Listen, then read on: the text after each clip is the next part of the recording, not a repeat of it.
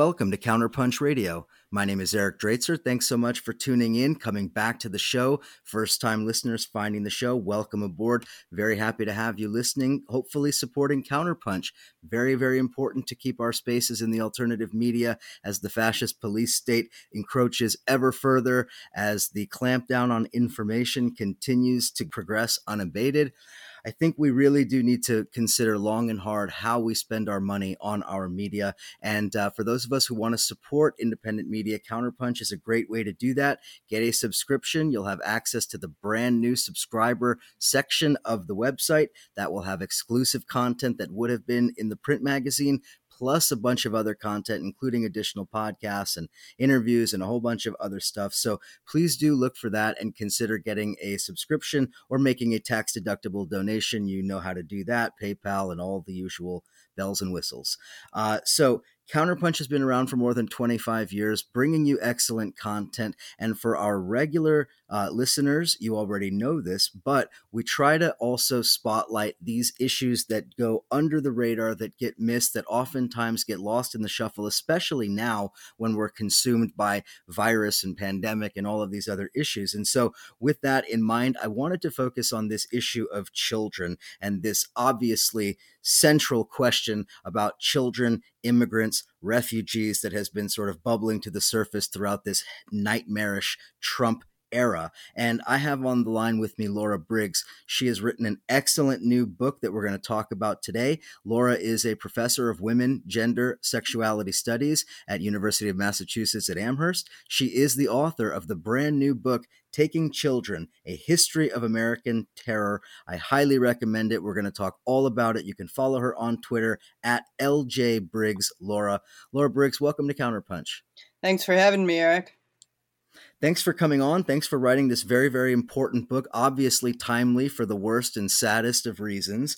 So let's get right into the subject matter. I want to ask you it seems fairly obvious on the surface, maybe, what the initial impetus for writing this book was. But let's talk a little bit about that. Trump's family separation policy, the outcry, is that what really drove you to write this book, or was that just kind of the entry point? Well, it's interesting you should ask. So I had in 2018 when we first started to hear regularly about Trump putting the children of asylum seekers into separating them from their parents, putting them in detention. I got invited by um, the Attorney General's office in Washington State to write a, an expert testimony about has the United States federal government ever done this before? And I had written about the involvement of the United States in the taking of children in El Salvador and Guatemala. I had written about the taking of children through foster care. And I had even in 2012, during the Obama administration, written in a book called Somebody's Children that I believed that the next crisis on the horizon was going to be the taking of immigrant children. And depressingly enough, that turned out to be correct. One of the important points in this book that I think is immediately going to be uh, appealing to a lot of people listening to us now is the fact that you really go to great lengths showing that the policy that you're talking about, the child separation policy, or rather the family separation policy, that although this is Trump's policy, the the form of immigration enforcement, this kind of really, really nasty sort of policy is not uniquely Trump, that this is in fact bipartisan. In fact, you go into some of the recent history. So can you talk a little bit about a, I guess what we could call a sort of anti-immigrant or immigration enforcement consensus um, among the parties? Yeah, one of the things that happened in 2018 and 2019 was that the Trump administration, or Trump in particular, got um, started saying, "Well, the Trump, the Obama administration had the same policy," and um, newspapers started saying, essentially correctly, that no, the Obama administration did not try to disrupt the asylum system by separating children from their parents. But that said, it has been a question that, or a set of policies that's been with us since at least the Reagan years, in which um, the Reagan administration was the first to take children and put them in immigration detention by themselves, even when they had parents or other relatives in the United States. And so initially, what they were trying to do, it seemed to many immigration civil rights attorneys, um, was uh, was trick parents into coming down to then it was the INS coming down to INS detention and using their children as bait. And so what they did was um, they the Reagan administration, not surprisingly, sought to have a much more nuclear family kind of orientation toward who could pick up children. So only parents, aunts, and uncles. And if you had a cousin in the country who was here um, with clear immigration status, they couldn't pick them up. And we know a lot about that policy actually because it went all the way to the Supreme Court. There was a young person named Jenny Flores who um, was the named plaintiff in, well, the policy that we all heard about, the Flores settlement, which was supposed to govern the treatment of children. And but and under the Clinton administration, the um, INS sought to continue to detain children. Clinton administration was more vigorous even than Reagan in creating an infrastructure to detain immigrants. So this whole securitizing of the apparatus of immigration, of course, started to reach its height under George W. Bush after September 11th, 2001. And George W. Bush was the first to separate the children of asylum seekers from their parents. And it's important to distinguish between asylum seekers from other kinds of immigrants, not because I want to talk about good immigrants and bad immigrants, innocent Im- immigrants or uh, guilty immigrants or anything like that, but the international asylum system was set up after World War II um, to specifically to help states think about the situation of people who were being persecuted as Jewish people in particular were persecuted by the Nazis. And so the asylum system essentially says if you have a, a legitimate fear of persecution based on your membership in a certain group, you can request asylum from any any country that's a signatory, any country that is a member of the essentially the international legal system. And so that's been really important to member states to hold up. And so what George W. Bush and to some extent Obama, I'll talk about that in a minute, and very much under the Trump administration, um, has been essentially dismantling the right to petition for asylum by terrorizing adults who sought asylum by punish, punishing them by taking their kids. And the Obama administration initially set out to restore what had been um, a relatively benign, a more benign system that didn't separate children from their families. And, but in 2014, there was a lot. You remember the waves of Central American children who started to enter the country unaccompanied, unaccompanied minors. And there was a lot of activism on the far right that Obama, I guess in retrospect, understandably, felt threatened um, his presidency and the future of Democratic um, Democratic Party, capital D Democrat, um, their well being. And so he began to imprison children coming across the border unaccompanied and holding them in um, in the same kind of cages in the same place places that the Trump administration ultimately did. The difference, of course, was that these children at least were coming unaccompanied. The Trump administration made them unaccompanied by taking them away from their parents in order to persuade their parents to withdraw their petition for asylum. One thing about the period that you're talking about, the period, um, you know, roughly stretching over the last 30 plus years of immigration policy, is that it coincides, and you mentioned this in the book, it coincides with the rise of, um, let's call it the the capitalization of imprisonment, the for-profit industry that the Corrections Corporation of America and all of these type of uh, corporations that now exist essentially to generate profit by through detention and imprisonment, and it is. In interesting to me that a lot of these policies do coincide with the rise of that, you know, quote unquote industry. Well, it's certainly true that, uh, particularly under Obama, we saw the intense privatization of immigration detention, far more so actually than um, regular prisons. And we even saw lobbying by private companies to essentially harshen up immigration detention policies in order to um, give them more profit. There's no other way to describe it. I'd like to ask you uh, a little bit about family separation and its uh, role in slavery. How would you say family separation fit into the systemic functioning of chattel slavery in the United States? So you mentioned W.E.B. Du Bois, who described it as an essential feature of slavery. In what way? So, slavery was a system that relied on torture of one kind or another in order to control people. Because oftentimes, plantation owners in particular were outnumbered by the enslaved people who worked for them.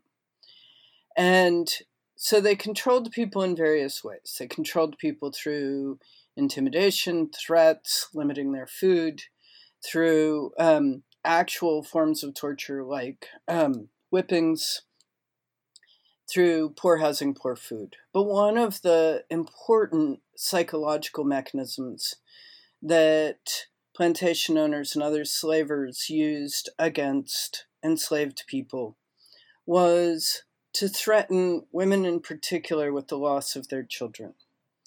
And one of the most striking things Martha S. Jones, author of Birthright Citizens, has said is that while enslaved people feared all of the forms of intimidation that slavers used, the most painful was the separation of families.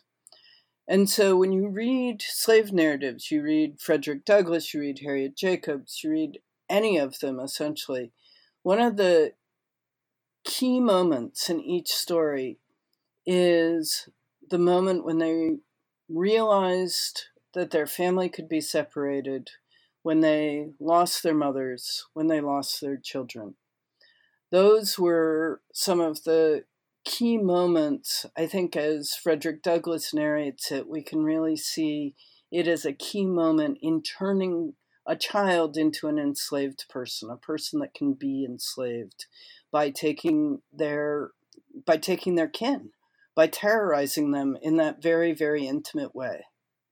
And what about the relationship uh, between slavery and family separation and sexual violence because you know it it seems you know it's intuitive but you have to sometimes almost think it through how sexual how slavery promoted and rewarded the kind of sexual violence that would ultimately often lead to family separation. That's right. The because because children were property because offspring were the property of slavers, then sexually assaulting a female slave meant that a, a slave owner increased his property.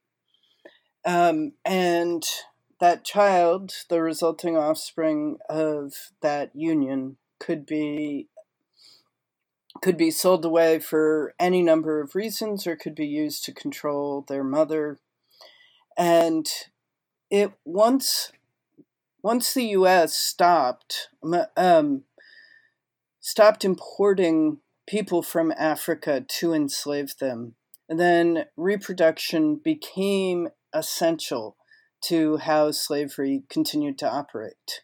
And in fact, in contrast to, say, the Caribbean, where people tended to die young and not to reproduce very often, um, in the United States, it became consciously and explicitly a system of reproduction that um, that vastly increased the wealth of, particularly in the South, of slave owners through reproduction, through growing the slave population sexual violence as a form of capital accumulation. Precisely. And specifically, um, I think we also maybe famous, most maybe most famously or infamously think of the taking of indigenous children by the United States, particularly after uh, the Civil War period. Um, can you talk a little bit about U.S. policy towards indigenous people and the taking of their children? Um, and I guess specifically, uh, one of the things you talk about in the book that I wanted to get you to elaborate a little bit is how that model that was used on indigenous people in the 19th century really, in some ways, forms the basis of our contemporary immigrant child detention system. Right. So, if slavery was a labor system, um, the struggle over the status of indigenous people was a fight over land.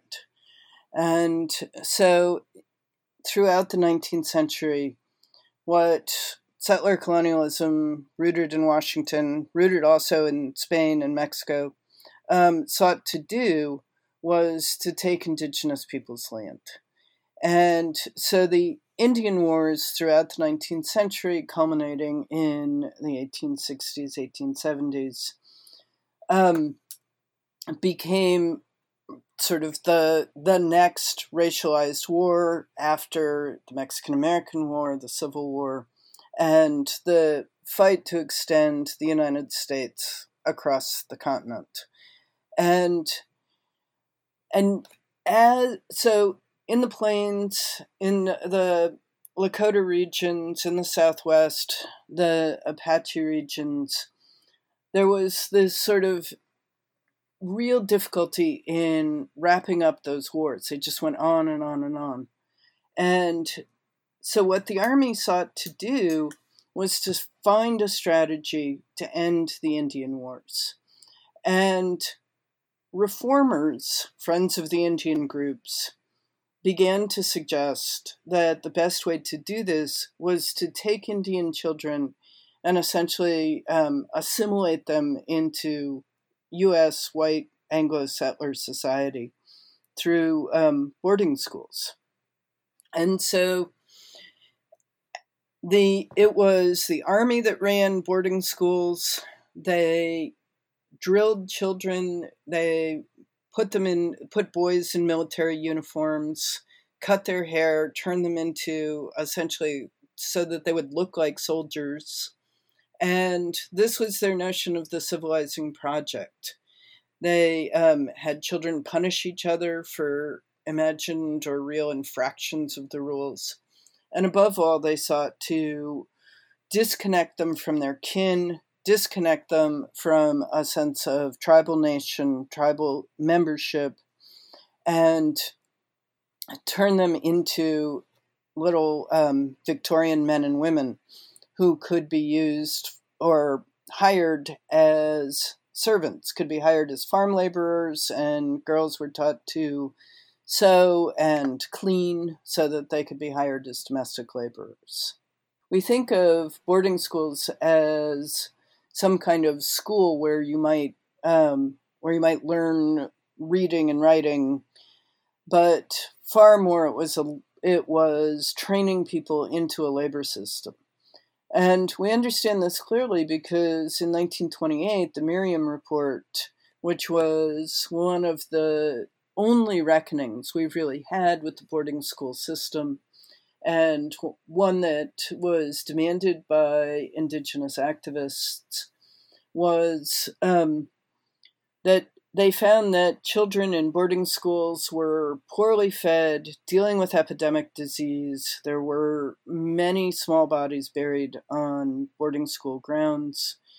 And, uh, and most strikingly, perhaps for um, contradicting our notion of what a school was, many of the children never even learned to read, they were illiterate. There's a lot to say about um, education and the role of education, and I want to continue that on that point and more, including the role of imperialism in this issue. Uh, that and a whole lot more on the other side of the break when I'll continue my conversation with Laura Briggs. You're listening to Counterpunch Radio. We'll be right back.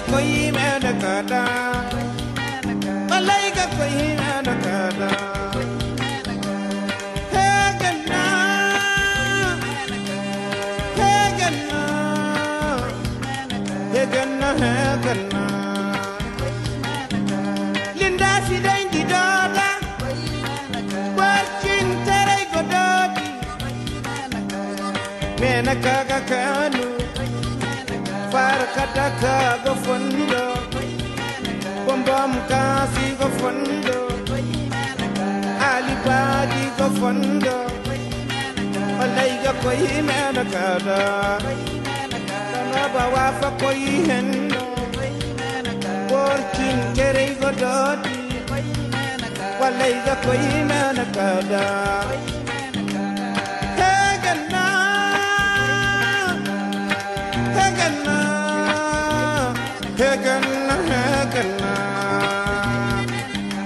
Ekoyi mana kada, ekoyi mana kada, ekoyi mana kada, ekoyi mana kada.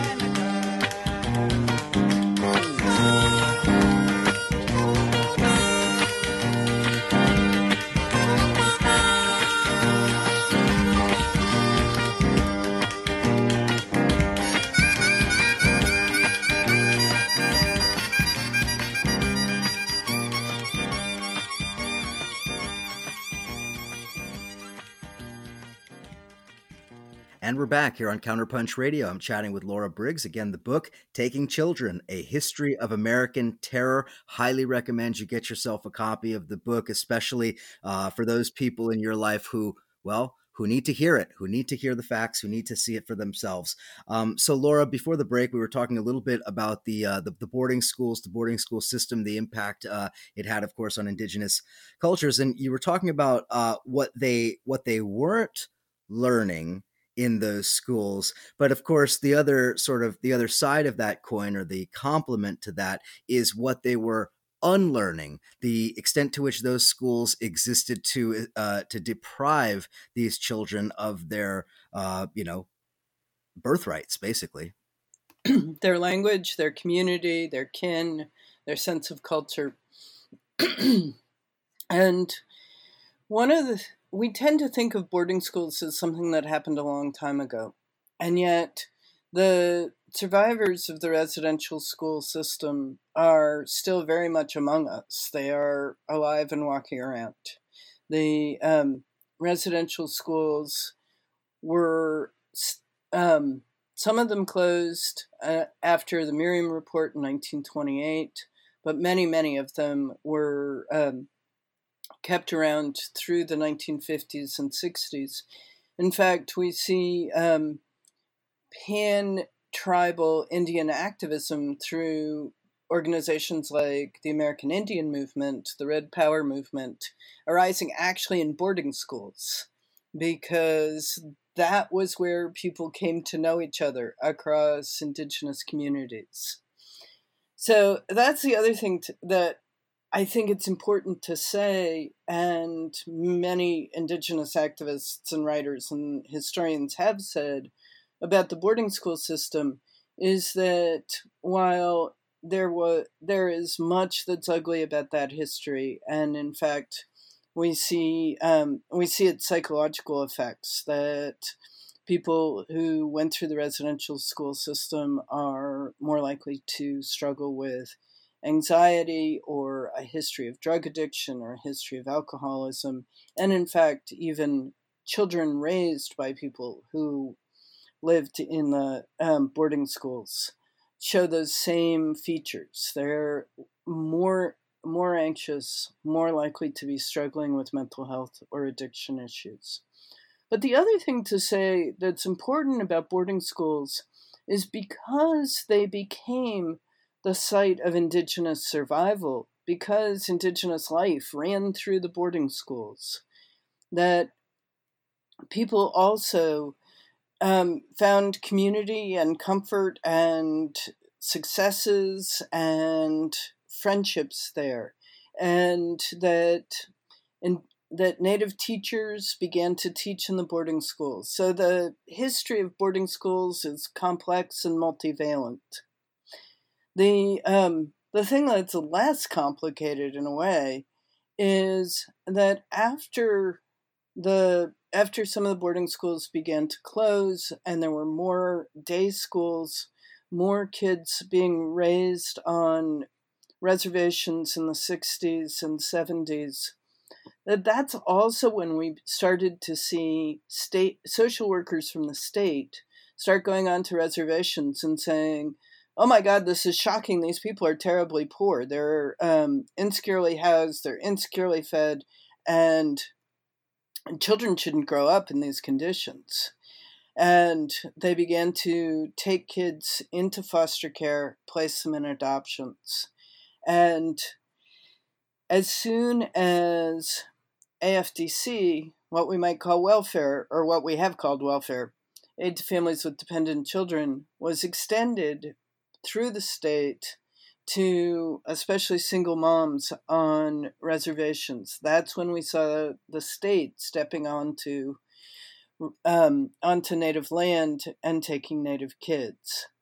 And we probably many people probably have heard something about the Indian Child Welfare Act, which was the result of tremendous activism and Native communities really coming together and people sort of stepping outside of the shame and the stigma that they were made to feel from having social workers and caseworkers involved in their lives and calling them bad parents and saying that they weren't qualified to take care of their kids.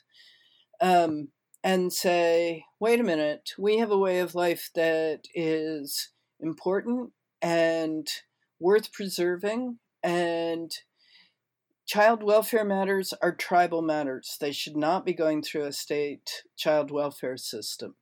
And native sovereignty, in some ways, that whole fight for tribal sovereignty in the 60s and 70s really came together in a powerful way around the issue of children and states taking children. Because one of the things that's important to understand about Indian law is that Native people belong, have state to state relationships with the federal government.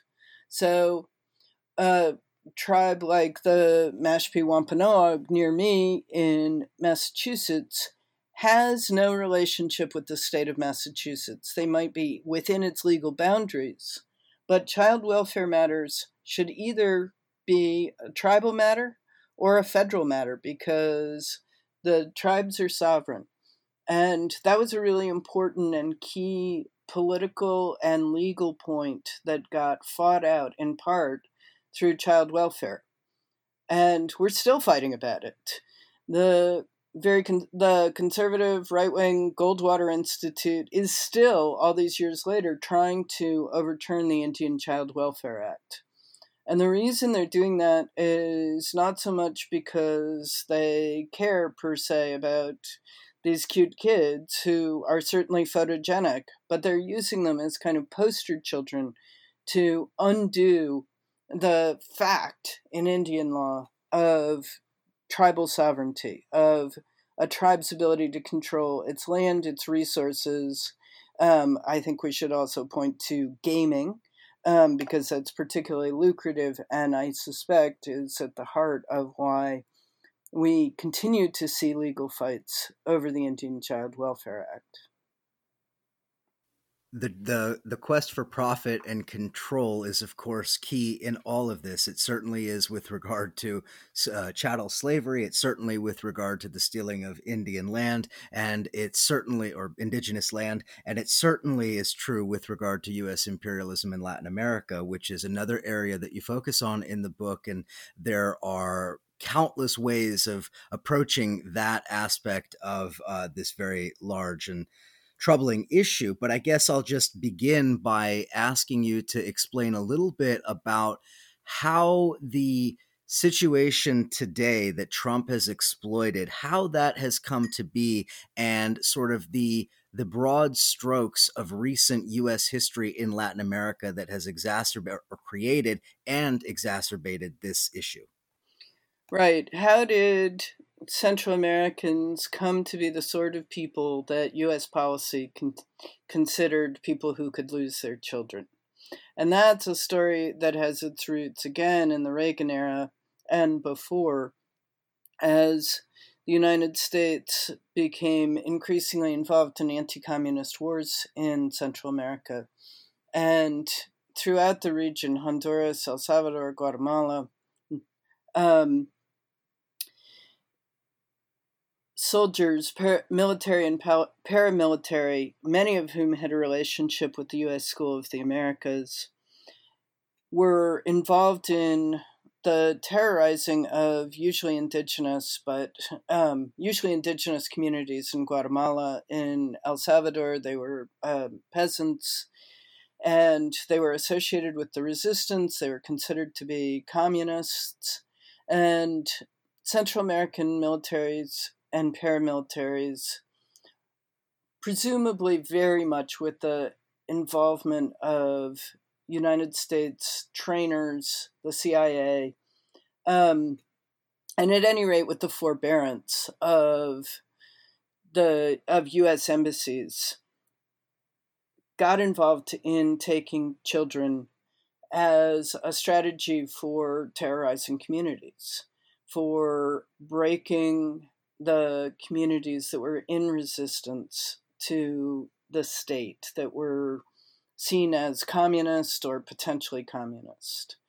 And we don't, we know a little bit, I think, about the fact that that happened in Argentina, but we know a lot less about places where it happened more, like El Salvador and definitely Guatemala. And in Guatemala, it was a policy with resounding echoes from the United States, too, in the sense that it was indigenous kids who were separated from their families and communities when families and communities were attacked, killed, wiped out, or made to flee by the military, and they would pick up children who had gotten lost, or they would just walk up to people's houses and literally go go in and take children and leave in helicopters with the children.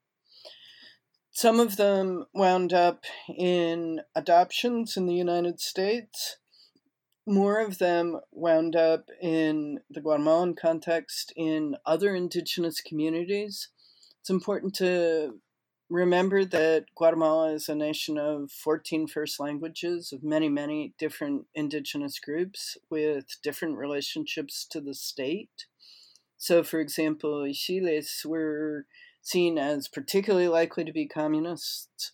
They are particularly likely to be involved with the guerrilleras, the guerrillas. Um, and so they would see their children picked up and taken to another community where their children would lose their language, lose their traditional dress. And even though they were half a day's walk away, they might never communicate again with their families. More of them wound up in cities or Latino communities where they spoke Spanish.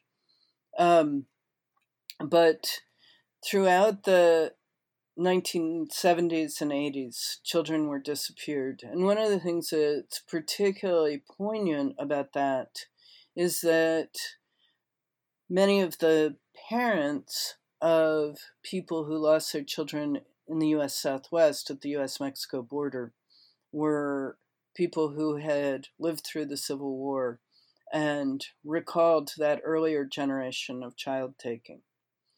And in the interim, the um, the aftermath of the wars in Central America was very much not resolved, um, particularly in Guatemala, where the um, the the people who committed genocide or attempted to commit genocide against indigenous peoples stayed in power after the war, and the um, in more recent years, the neoliberal era has seen the work of the Inter American Development Bank, the World Bank, really deliberately um, tearing apart the state in Central America. So if you make if you won't make loans to the national state, but make them to little tiny municipalities, then the as we've seen with Trump and COVID, like devolving power downward has um, an ever greater effect on the inability of central states to hold for the center to hold. And so what we've seen in Honduras, El Salvador, and Guatemala is cartels taking over power in small small municipalities and they and people have fought their own fight against the police in Central America as they increasingly are taken over by the cartels and become a force for terrorizing communities. Some of this may feel familiar in the context of the United States. It's not altogether foreign to us. But the more the cartels took over power the more they terrorized poor people as a way of getting their money. And the police and members of the cartel also particularly targeted women and children. And so this is why you've seen since um, since 2000 essentially, but with increasing intensity ever since in recent years, the waves and waves of Central American migrants trying to escape their police, the military, and the cartels that have been um, terrorizing people throughout the region. Absolutely. And to return to the point we were making earlier about the sort of bipartisan nature of this, I mean, I was very much very much paying attention to things and and you know uh, in 2009 when the Obama administration Hillary Clinton Barack Obama supported very much the overthrow of the Zelaya government in Honduras and the installation of a right-wing government in its place. Honduras has since become one of the world's most violent countries particularly dangerous for women and children one of the primary sources for the refugees fleeing to the United States. So these aren't simple you know abstractions or some kind of you know broad strokes of history very specific and clear political decisions made even in the very recent past that impact all of this. That's right. Plan colombia under clinton um, and under the obama administration we saw both of his successors hillary clinton and um, joe biden very involved in the region very involved in giving money to militaries and to police forces that, in the case of Honduras, after the overthrow of Zelaya, um, essentially death squads were reintroduced to Honduras, and the military and the and the police were part of that. Um, and then you see Biden um, and his effort to broker a peace in the context of Central America that would stop the waves of unaccompanied children that were coming to the United States in 2014 um, and disrupting the Obama administration as the right wing became more and more paranoid about these waves of asylum seekers. And so Biden, too, was part of brokering, um, giving money to to militaries and paramilitaries Now, I have to say that none of them were as bad as Bolton um, in terms of upholding truly corrupt figures in the context of Central America. Um, things have clearly gotten much worse under the Trump administration, but nevertheless, um, Plan Frontera Sur, the um, the effort to use Mexican immigration officials to stop Central American asylum seekers from ever reaching the U.S. border. Um, that was an Obama era plan, and Trump has very much gone back to it. People might wonder what happened to the waves of children who were being taken. And there are two answers to that. One is what many of them were returned to their parents. Some of them are still in Office of Refugee Resettlement shelters. But in 2020, we stopped seeing the waves of children being taken. Some of them still um, are separated from parents, but more often, what's happening, especially since March, has been that people are being pushed back, kept on the Mexican side of the border, and under the cover of the COVID crisis, the Trump administration has started um, essentially deporting everybody who enters the country asking for asylum. So, if it spent 2018 and 2019 trying to dismantle the international asylum system as it applied to Central American refugees, a movement of refugees that's been in motion essentially since Reagan, um, since March 2020, they have succeeded in stopping Central American migration simply by using COVID to close the borders entirely. If you say if you cross the border and you say I am entitled under international and US law to seek asylum in the United States, they say no you're not, basically. They've allowed two people to petition for asylum since March 2020. And what about these horrendous, just awful stories you hear about children taken from their parents and then disappeared into the adoption system, never to be heard from again? This is, I don't even know what to say to something like that, of just that we know that there are vast uh, historical precedents for that sort of thing, but we hear about such reports even today. Can you shed a little light on if that practice is ongoing? Is it, uh, you know, these evangelical right wing Christian organizations that are involved in this? How does that work, and uh, who's paying attention to it?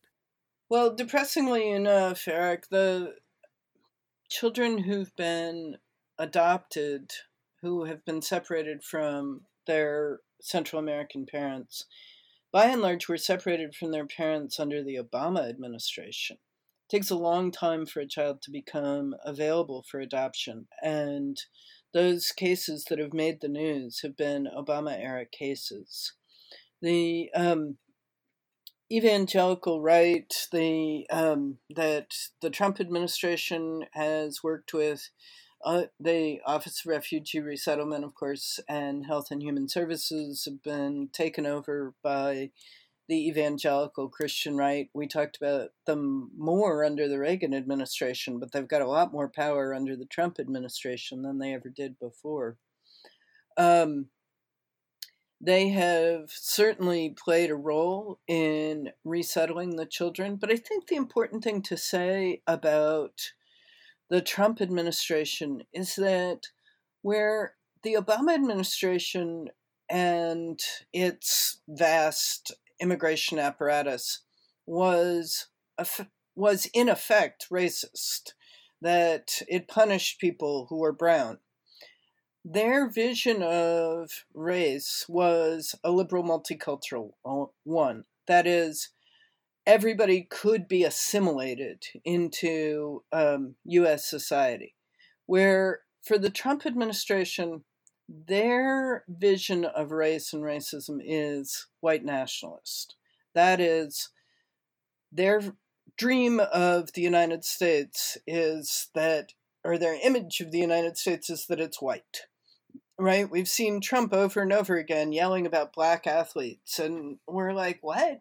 Why is he doing that? Or now that's really clear, now that he's sort of decided that where he's going to stake his claim to a second term is in defense of the Confederate flag and Confederate monuments of all things.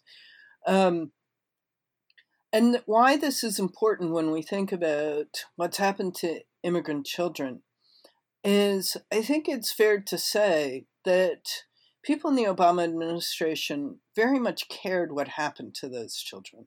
They cared that they were placed in um, in decent shelters and uh, ultimately in foster care or adoption.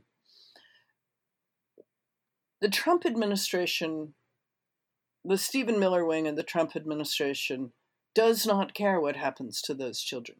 That's what's made it possible, uh, if shocking, that for them to lose track of children to some of them get put on planes and taken to Guatemala. Some of them disappear through the cracks of the foster care system. Some are sitting in Office of Refugee Resettlement um, shelters in Chicago. But they simply aren't keeping track of them. They're not building a bureaucracy around them because they have no vision for the future of those children except that they're supposed to go away. They're supposed to disappear. And the goal, if the goal is to get their parents to withdraw their petitions for asylum and leave, um, who cares what happens to the children, essentially, is the mindset.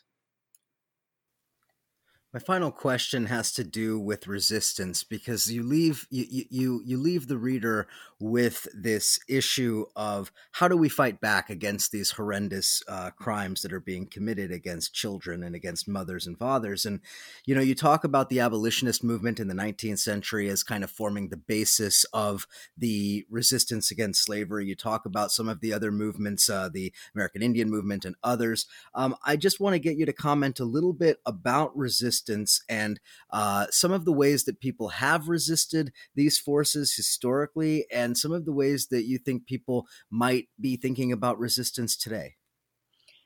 Thank you for asking that because this is a terribly depressing subject unless we start to think about what are the ways to dismantle this these systems. And just as we have seen over and over again that um, since the beginning of this nation, there have been um, forces seeking to separate children from their parents, particularly their parents of color. At the same time, we've seen people over and over again stand up to the system and stop it and change it. And I think that in the current moment, especially in light of the defund the police movement, the movement for Black Lives, and the mobilization for racial justice, that we can see some of the outlines of what a really effective movement can look like. And yet, the more we focus on the police, we can also lose sight of the less coercive or less explicitly violent but equally coercive systems like foster care.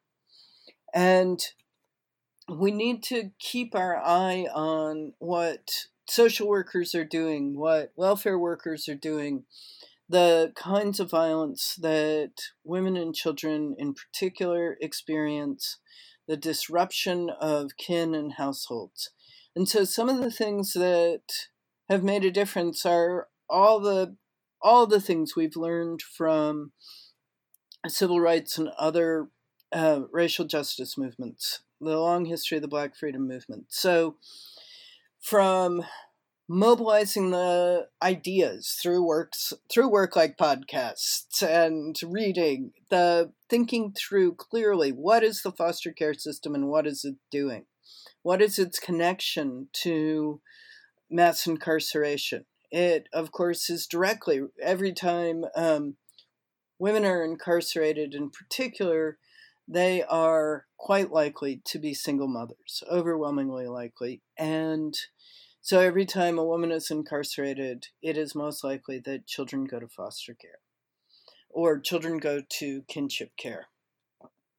We've got to um, we've got to stop saying don't send the police, send a social worker, unless we're prepared also to keep our eye on social workers. So demonstrations in the street, the mobilization of ideas through op eds, conversation, discussion, organizing in small groups, organizing in local communities. Foster care systems are incredibly local. So people are continually telling us, you know, you've got to stop watching the beauty contest at the level of presidential elections and pay attention to what's happening at the local level. And we um, that's particularly true when you're looking at foster care, when you're looking at its relationship to schools, and we've got to stand up to it at every level. Some of the most effective things that people have done when we look at the 60s and 70s, we can see um, the mobilization to feed impoverished mothers and kids when the state cut off their welfare checks. Um, and as a result of them, therefore, being poor or homeless, then trying to take their kids. So, systems of mutual aid, challenging, um, challenging schools and challenging social workers to um, we've got to end foster care as a system of child taking stop seeing it as a essentially benevolent children system that rescues children from bad family situations we need to give people access to food housing and if um, where addiction is an issue to um, drug addiction count, um, treatment and alcoholism treatment. Indeed. Well, thank you for thank you for giving me your time this evening and for this very very important book. Again, the book Taking Children: A History of American Terror. Laura Briggs has been my guest today. Laura, thanks so much for coming on Counterpunch Radio. Again, follow all of Laura's work. You can follow her on Twitter at LJ Briggs Laura. And of course, get yourself a copy of the book. Get it for a friend, a loved one, uh, an enemy, whoever you think is appropriate. And uh, thank you again, as always, for supporting and listening to Counterpunch Radio and Counterpunch. And we'll talk again next week.